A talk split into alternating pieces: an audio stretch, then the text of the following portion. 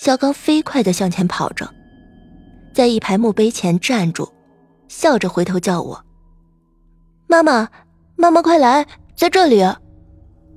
我疑惑的往小刚身边走，站到小刚身边，朝着他手指的方向望去，因为角度的关系，我看不清这排墓碑上的名字和照片。因为相邻前后的墓碑比较近。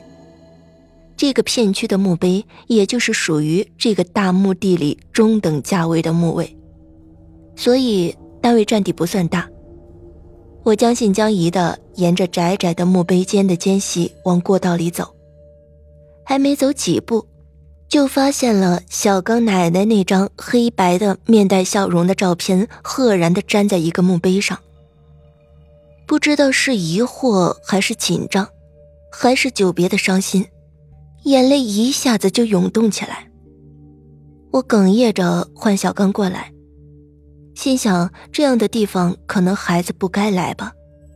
孩子的心境，眼睛也干净，或许会看到什么不该看的东西。给小刚的奶奶祭拜完，还是早点回去的好。我看着婆婆的照片，笑得那样的祥和。而这笑也显得如此的不真实、虚无。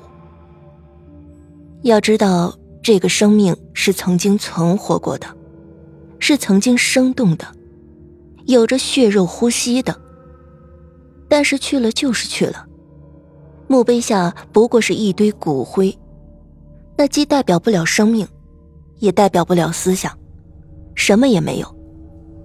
甚至这样的墓位。在活生生的感情记忆的衬托下，显得越发的没有意义，那么空洞。妈妈，姥姥是不是还在墓碑下面？傻孩子，当然不是了，姥姥已经在天上了，这里不过是为了纪念姥姥留的一个地方而已，不要乱讲。妈妈，可是姥姥说她不是在天上。什么？你不要乱说，你不是说姥姥在梦里没有和你说话的吗？妈妈，姥姥是没和我说话，但是姥姥好像看到我很害怕。小刚，妈妈要生气了，你怎么乱说呢？什么害怕？那不过是个梦而已，小孩子不懂就不要胡乱说，这样不好。妈妈和你说了多少次了，不能够想什么就说什么。让别人听见了不好。嗯，妈妈，我不乱说了。但是妈妈，你为什么老叫我小刚啊？我更加的莫名其妙起来，赶紧用手摸摸小刚的额头，怕他真是生病了。看来我得赶紧带他离开这里。我一边将包里带出来扫墓贡品往外面掏，一边说：“小刚，听话。”我们抓紧时间和奶奶说说话，祝奶奶在那个世界里安息，保佑我们平安，然后趁早赶回家去。嗯，好的，妈妈。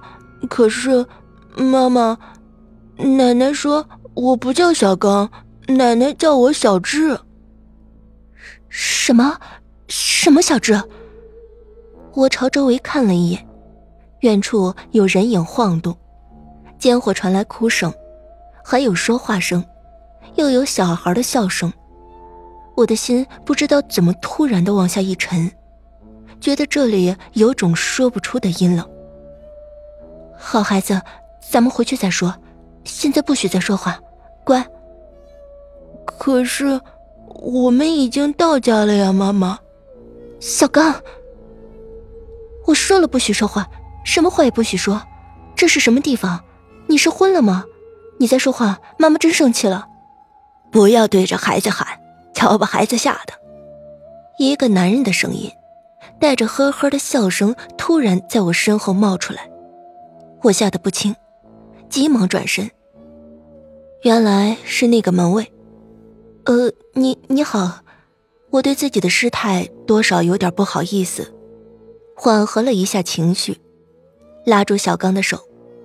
便下意识的拦在小刚身前，呃，不好意思了，小孩子胡乱说话，我怕这样的地方，孩子乱说话，说不准对先人有不敬的地方，所以想要制止他。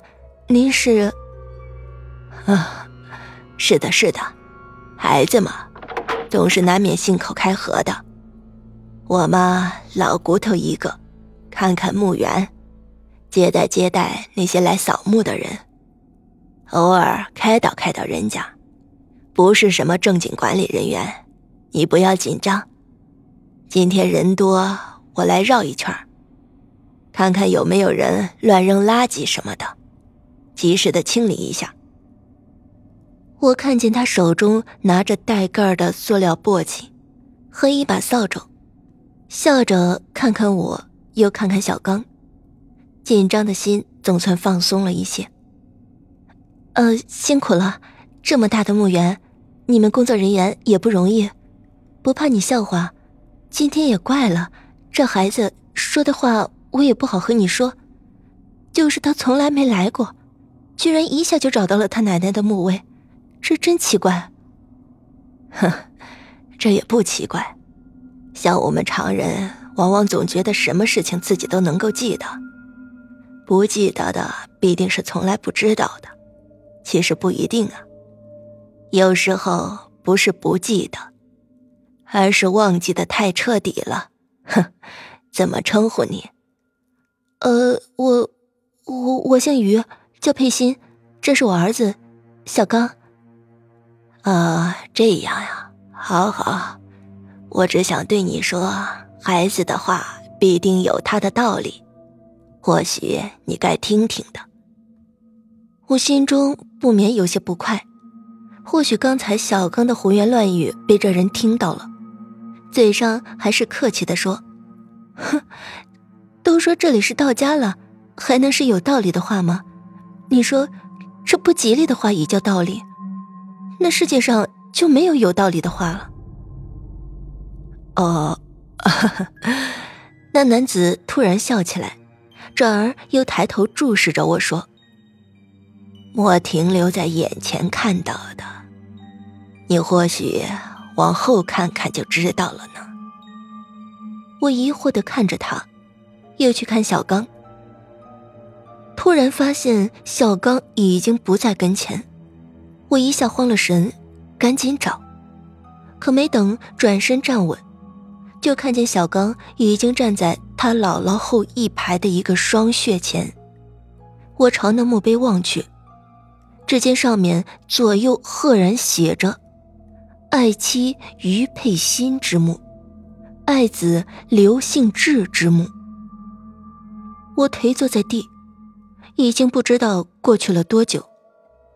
那个好心的人默然的站在我和小智的墓碑前。或许他在哀悼，或许在感怀。我想，并不是所有的人都能够看见我们。只是这死亡原来也是清醒的过程。我不知道原来是需要这样的过程的。小刚，不，应该说是小智，趴在我的膝盖上睡着了。我应该是无泪的，但是我却泪流不止。我甚至感觉到泪水的温度。我很好奇，也很迷茫。我的无声无息，似乎就是一种消亡的觉醒。那位老人好心的、和蔼的说：“这样的人很多呀，你不要担心，你们必定有你们去的地方。只是你们还没走成，可见你心有不甘啊。不过你现在知道了就好。”我打量着这个阴阳相隔的人，才确信原来不同的空间是有特殊的能力能够看透双面的。就仿佛对别人说：“活着的与逝去的是水面之上与水面之下。”仿佛蚊子的卵长出了翅膀变成了蚊，便再也回不去水里一样。但是很多事情我们无法知晓。正如我无法在有生之日知道，我此刻居然能够有这样的观感。我早就想起了一切，那个明媚的春游，那个欢声笑语、同声歌唱充斥着的车厢，那车祸瞬间，我的抉择。人生时常有很多选择，瞬间的选择往往是人内心最真实的一面。想到这里，我看了看躺在我怀里酣睡的小智，我的儿子。我轻声问着那位好心的老者：“你能看到我们？可你怎么仿佛认识我们？挺轰动的事故呀，一个好老师啊。那个在车毁人亡之前被推出车窗的，应该是小刚吧？是，小刚，我的侄子。”他的父亲年轻时候就病死了，他妈妈又改嫁了。他那时候还那么小，我一直觉得小刚很可怜，不容易呀。唉，你一直认为现在和你在一起的才是小刚，可见你是不希望自己儿子小智。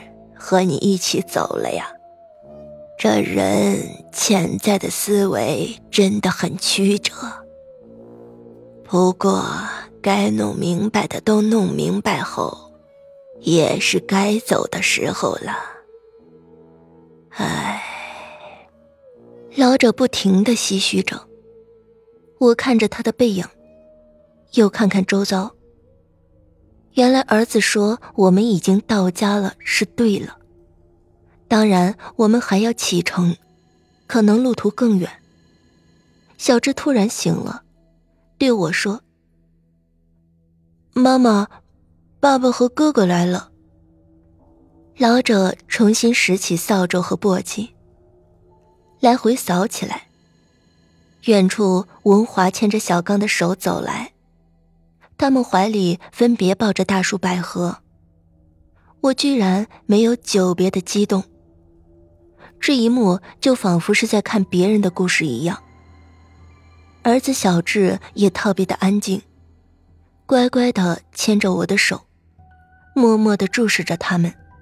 老者背对着文华他们的方向，看了我一眼，慈祥的笑笑：“远着些吧。”他们会感觉到的。我心想，我远着些吧。瞬间，我和小智就退得很远，一切都变得渺茫起来。我觉得释然。我看到儿子小智微笑着抬头看我。我最后回头向我和小智的墓碑看去，只见小刚重重的跪了下去。随着他这一跪。我顿时觉得烟消云散。